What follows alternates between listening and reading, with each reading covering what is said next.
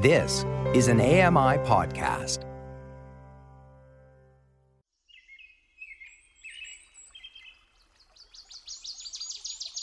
Welcome back to Outdoors with Lawrence Gunther. I know Mother's Day just passed, but that doesn't mean women can't benefit from some good tips on cool outdoor gear. Miss Lily's got the latest. I'll be speaking with the co founder of Skipper Otto, a community supported fishery. I've got some tips to share on harvesting your own fish, and I'll be reflecting on the important role of community supported fishery and what can happen if you don't follow fish consumption guidelines. Come on, Lewis, let's go find Lily.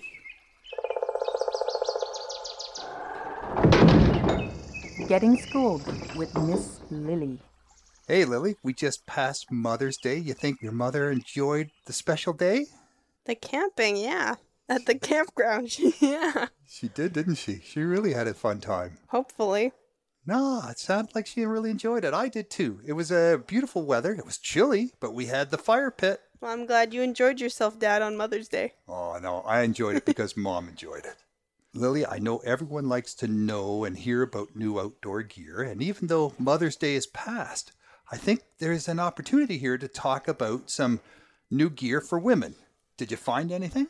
Mm, yeah. Well, once again, uh, it's the Sierra Club to the rescue. These 12 gifts were selected for Mother's Day, but I think, you know, they apply to women any time of the year. You know, flowers or chocolate. They're cool. Yeah. They're cool too. Number one, uh, know a mindfulness minded woman. Help her tap into the restorative powers of nature with the gifts of Chronicle Books Nature Meditation deck. These 60 cards each feature a bite sized meditation or guided visualization practice, along with breathtaking illustrations to help bring nature's healing and calming powers, not to mention beauty, to everyday moments. That sounds really cool, and I'm sure you could actually braille these cards with a little meditation sayings on them each as well. Yeah, usually they're just one word, so it's easy.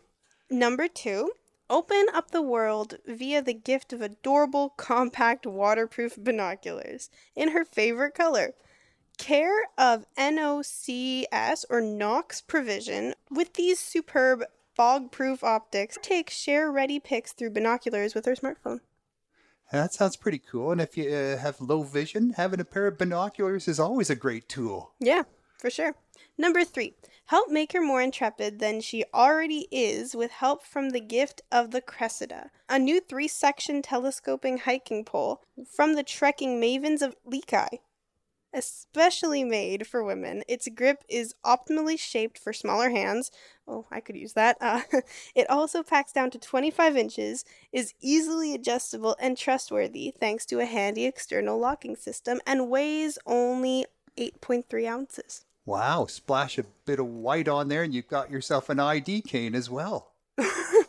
Number four, she'll need a trusty, not to mention fetching boot to go with those new poles. The Grippy Kaha 2 GTX from Hoka One One offers a perfect balance of cushion and lightweight technology to power her through any conditions, no matter how wet, dry, or technical things get. Just about any Hoka lover enjoys that maximal feeling of ambulating on trampolines, and she will love that this ultralight model's made from recycled textiles. I want a pair of those. Yeah, no kidding. And the fact that they use recycled materials makes them green as well. So Yeah. that's a double bonus. Get that junk out of the ocean, right? Yeah. Number five, fact. Adventure loving women can pretty much always use more merino wool base layers. Uh, Minus 33's Woolverino line offers great values. Pieces start at $25 and run up to 110 for a sun shirt, sizing up to 6XL and a 145 weight that's perfect for shoulder seasons and travel. These pieces are cozy, well cut, and unlike synthetic fabrics, never get funky. That's so cool. I mean, merino wool for all seasons. Merino wool you love almost as much as you love mom. I, if I had merino wool, everything on the upper top level, I'd, I'd buy it for sure. But it's expensive, and it and it doesn't withstand a lot of beating up and dog and cat claws and things like that. Dog and cat claws. Oh man, I got a, so many pulls on my merino wool sweaters, you know, from the claws of dogs. Benji and Lewis oh, ripping Oh, at your yeah. shirt. Take us for a walk or else the merino wool gets it. Number six, women who love to backpack understands that weight matters, so she'll love the sleek ultralight products in the MiiR's new Climate Plus collection featuring double wall vacuum insulated thermal drinking vessels made with 25% less stainless steel compared to previous models and no new plastic. She'll also adore the MiiR claims to offset 110% of this collection's carbon footprint. Another green product. You go Sierra Club. It's important. It's important. Yeah. Number seven, dating back centuries to the Andean and Patagonian regions of South America, ponchos remain one of the most fundamental, practical, and fun garments to don. Mom loves ponchos. Uh, this highly packable, hooded, one size fits all number from Appalachian Gear Company is made from baby alpaca fleece which carries natural insulating and temperature regulating properties, contains no synthetics, and is perfect for camping and concert loving women. Man, I hope no baby alpacas were harmed in the making of this poncho. I'm sure there was none harmed. They they teased it out with light bamboo combs, you know? I bet they did, or they just shaved them like they do sheeps. I Oh, love the- alpacas. Number eight, camper women will also love the delicious smelling soap, shampoo, and conditioner bars from Tangie Waste Free Product, a line of plastic free body care that'll run only around 5 to $12 per bar.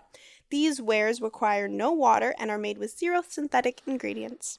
Nothing like a bit of aromatherapy in the shower. Mark me down for a bar as well, Lily. I know you love soaps. Well, You I like love soaps. they have to have the right smell though. I want one to smell like the sea, I know. We've been looking for you for the sea for for years. not a pine tree. We I always get pine found trees. it. No, we have not found the perfect sea. no.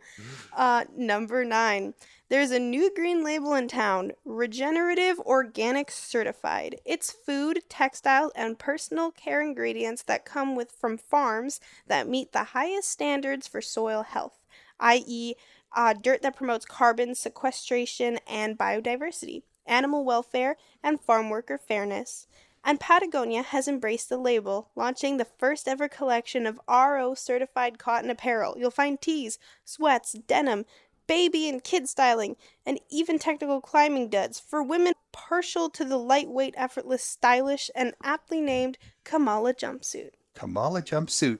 Wow. Hey, you know what? If Patagonia put its name behind this, you know this label lives up to its claims. Yeah, Patagonia is great. Do you think they named it? They named it after Kamala Harris? For sure they did. Yeah. Number 10. Among outdoor enthusiasts, women anglers are one of the fastest growing demographics.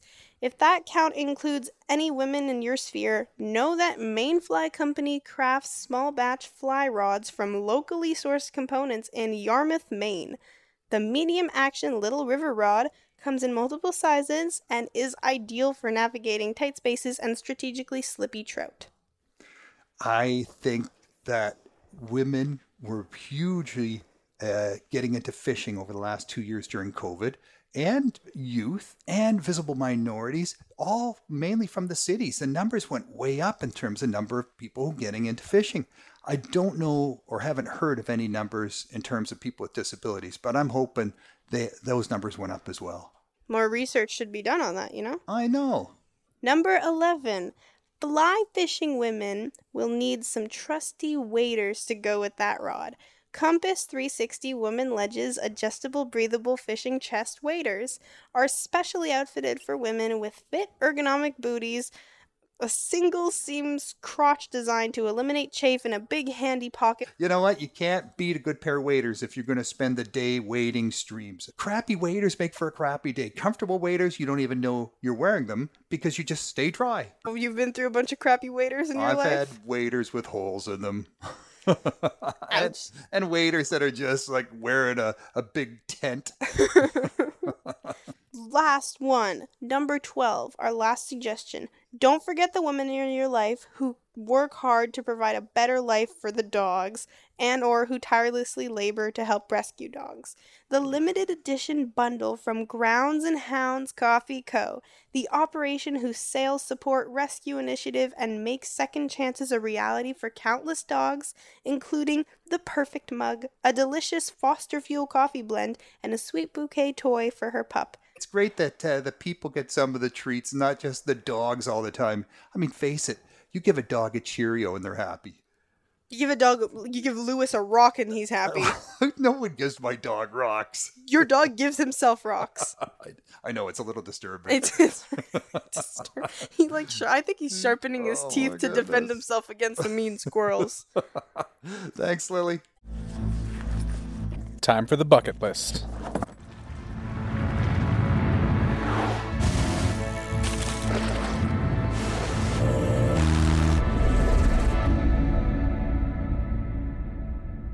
Welcome, Sonia Strobel. Thank you so much for being on our show. Thank you so much for having me. It's great to be here.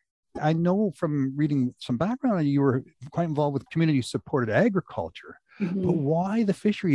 Yeah, so it was interesting because I, I married into a fishing family in 2001. And so I didn't have a background in fishing and I just learned so much just from joining the family and, uh, you know, learned what it was like to be a fishing family, how hard work is, how risky it is, all the risks that you take on financially and, and also physically, you know, going to sea, not knowing what you're going to be paid for your catch, uh, not knowing how much you'll catch, not knowing what kinds of openings or fishing access there'll be. Um, and, and it was just so uncertain. And at the same time, I knew all these people in my community who wanted to get local fish and couldn't. You know, I've since learned that in Canada, we export about 90% of what we catch. Mm. And, and then at the same time, about 80% of what we eat in Canada is imported. Yeah. So we have this total disconnect. We don't have local food systems that are robust and that are resilient here in Canada. And so I kind of learned all that. And as you said, I was part of these community supported agriculture programs, big supporter of that since the 90s. And um, kind of had this when our first son was born, had this aha moment because I, I saw fishing disappearing as a way of life in our family. I had this new baby and thought, he's not going to grow up in a, as a fishing as a fisherman in a fishing family Yeah. uh, unless something changes. And so I was a high school teacher. I didn't have a business background. I didn't have uh, really, you know, anything conventional that would have prepared me to do it. But I just did it. I made a website, and we just told people, "Hey, you can join. You know, mail us a check, and we'll get you some fish." And and they did. so here we are, you know, And- 14 years later. And Skipper Otto is the is the patron of all this. Uh, That's tell me a bit about him. Yeah, so Otto's my father-in-law. Uh, he started fishing in, oh, it's in the 60s. And, um, you know, he's our patron, of course, because he's, he's the, the f- first fisherman in our family. But also he has that, um, that ethic that, uh, that so many fishermen that I know have, which is that we are uh, so privileged to be here on this land and on the sea, to be earning a living taking fish from the sea to feed ourselves and our communities. And so we have to see this as this honor and this privilege. We are keepers of this land. We need to protect this for the future so that for many, many generations, people can feed themselves and others. And so that's that kind of ethos of Skipper Otto that infused uh, certainly my understanding of fisheries and Skipper Otto, the organization today. It's amazing. I'm listening to this and I'm thinking, you know, the parallels between this uh, story of reconnecting fishers to their community it- it's so similar to what we see going on in first nations communities right? With the with the food and ceremonial and and and social fisheries and and moderate livelihood fisheries. Again it's it's getting back to basics where the people go out and catch fish and bring it back to their communities to their families and mm-hmm. share it. And you know you know who's catching your fish That's right. You know, I think that Indigenous food systems are this model for us of how uh, it, it was on, on, this place and how it ought to be in this place, that food systems are of a place that we are, that we regenerate communities and relationships, our bodies, our ecosystems through our interactions with the food that's produced by that land. And that uh, you know, indigenous food systems were, were intentionally, I mean, wiped out and replaced with this very, uh, very literally colonial system, which is the basis of our export system. And so, you know, fisheries here in Canada were established to feed England, to feed Europe. And so these were extractive, you know, systems set up to extract resources ship them away, not to feed the people here. And so we see the, the remnants of that today in what this very export oriented society that we live in. And so I think we need to look back to Indigenous food systems to, to repair that relationship that we have with communities and with ecosystems. Do you see more First Nations communities getting into this type of uh, community supported fisheries? Is, is that something that's becoming uh, popular? Well, you know, it hasn't yet, but it's something I'm super excited about actually. And so last year at Skipper Otto, we got a grant to build a software platform to help proliferate the Skipper Otto model of community supported fisheries because we know it is successful and we know there are certain reasons why our model works. So we've codified that into this software and the purpose of that is to allow others. We really believe actually that the way to change the food system is not just to grow Skipper Otto. I don't want to be the biggest fish company in the world. What I do want is I want to see a decentralized uh, network of community supported fisheries in every coastal communities. And I see the role of Indigenous people as being very significant in that proliferation. So I'm, you know, I'm working with an organization here called the Native Fishing Association. We've started an Indigenous Women in Fishing mentorship program. They've accessed some funds for some grants for Indigenous women who want to start business models like this, like the Skipper Otto model, in their community to help distribute the fish that's caught by their nation to their nation's members and beyond in their in the broader community. And really that's where I see the future. So I see every community, every indigenous community that has fishing access being able to distribute their fish this way but I also see an incredible opportunity for this model to distribute what we call food and ceremonial fish here in Canada. And so this is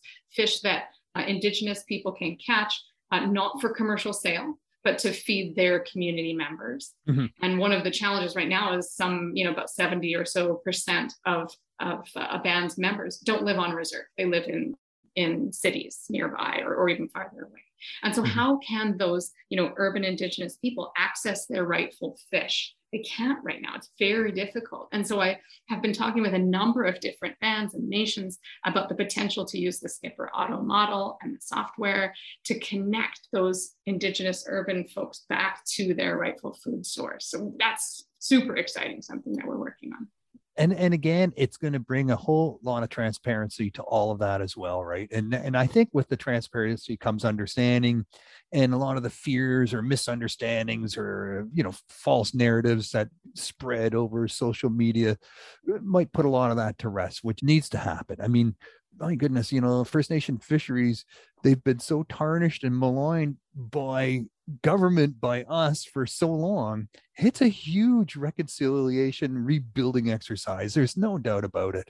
Yeah you're absolutely right. I see the work that we do at skipper Otto is based on you know a, a few core pillars and reconciliation is key. Decolonizing the fishery. And when i say that i mean building local food systems for mm-hmm. local people right? And so this is this is key important grassroots reconciliation work that we are really proud to be engaged in. I know i know our members are really proud to be engaged in and our fishing families are proud to be engaged and that's what it looks like on the ground to do reconciliation listening first and then and then rebuilding and repairing those relationships I think there's a lot to what you're saying, and and and this is something I got in your website as well. Is that the difference being is exactly that you know who caught it, you know mm-hmm. you're paying a fair wage to that person, and you know the the the, the fishing activity itself was sustainable and responsible and ethical, and and these are important things. I think a lot of people are looking for that. They're willing to pay a little bit extra for that, but you're suggesting that because you're eliminating a lot of these transportation costs you're also competitive. That's right. And people often say, "Oh, well, that that's very well and good for for privileged folks who can afford. Uh, you know, this sounds like a very expensive endeavor." But truthfully, it really isn't. Buying fish from a CSF is not vastly more expensive than buying fish from your grocery store. If we're comparing apples to apples here, right? Mm-hmm. So let's be clear: you can buy shrimp that was harvested by a slave on one of these well-documented, you know, slave ships in Southeast Asia, and it'll mm-hmm. be cheaper for sure make no mistake because someone was yeah. exploited along the way right but if yeah. we're comparing uh, you know legal fish to legal fish or if we're comparing you know this year's sockeye salmon to this year's sockeye salmon um, those are going to be priced very competitively, very similarly. And mm-hmm. it's just that the industrial system is really good at hiding truths for profit. That's really what it's set up for, is for, for shareholder profit. That's its its major sole purpose is to, to make money. And you can make money if you keep uh, you know a lot of information from the customer you know the customer doesn't want to buy fish that's maybe been in a freezer for three or four years right that sounds unappealing so mm-hmm. we don't put that information on the package right mm-hmm. and so if we can keep that information from the customer then then we can make more profits so in a community supported fishery it's about total transparency you know exactly what you're getting and why you're paying what you're paying. And that, as you said, so much more of the dollars are going to the harvesters who are doing the work and then filtering into those coastal communities. Keep us posted. Well, thank you so much. It's been wonderful to chat with you today, Lawrence. Outdoor tips and tech. Six degrees on your left, 122 meters.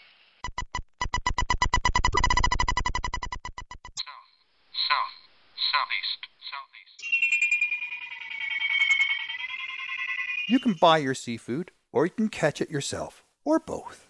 Nothing wrong with harvesting your own, it's called fishing. Some people call it foraging. Three things to keep in mind. Make sure the fish you plan to harvest are at sustainable numbers. This means there's more than enough fish of the specific species you're interested in that live in that lake or river. Number two, check the harvesting regulations in your area. Make sure you're fishing during the open season that you're harvesting the fish of the right size and of the right species, as well as the number of fish you're allowed to harvest. In Ontario, blind people don't need a fishing license, but that limits you to a conservation license, which has a much smaller harvest rate than the sport license. So if you want to harvest a full limit, you need to buy a fishing license. And three, make sure you check to find out if the fish you are actually harvesting have a fish consumption advisory. All fish that are safety will have a fish consumption advisory for that species in your area. It could be 32 meals a month, 16 meals a month, 8 meals a month, on down. If there's no reference to the size and species of fish that you're going to harvest in that area, that means they're not safe to eat at all. Sometimes it recommends you only eat smaller fish. I know these two sets of rules in terms of how many fish you're allowed to keep, and in terms of how many fish you should safely eat, don't always line up. It doesn't really make sense. I'm hoping they'll get that sorted out soon. We're on their case. The main thing is be safe, be legal. Don't get in trouble, and don't put your health at risk. For more information about catch and release fishing and sustainable harvesting, visit Bluefish Canada, the resource page.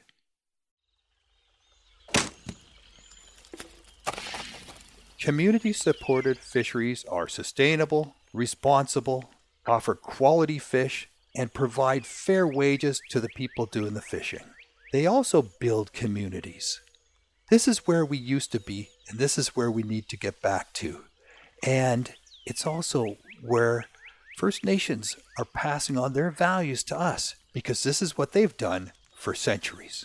We can learn from First Nations fishers and communities about how to celebrate the catch in our ceremonies, with our society and our families and our communities, and how to make it an integral part of our food and connect with nature through fish, through the consumption of fish. Nothing wrong with it as long as it's done sustainably. Speaking of which, I was out fishing on opening day of walleye season on the St. Lawrence River, caught myself some giant walleye, let them all go again because we checked the fish consumption advisories the day before, and they were saying you should only eat walleye out of that river up to 16 inches in length, no bigger. The fish we were catching were 21, and the biggest one I caught was 27, which is a real big walleye.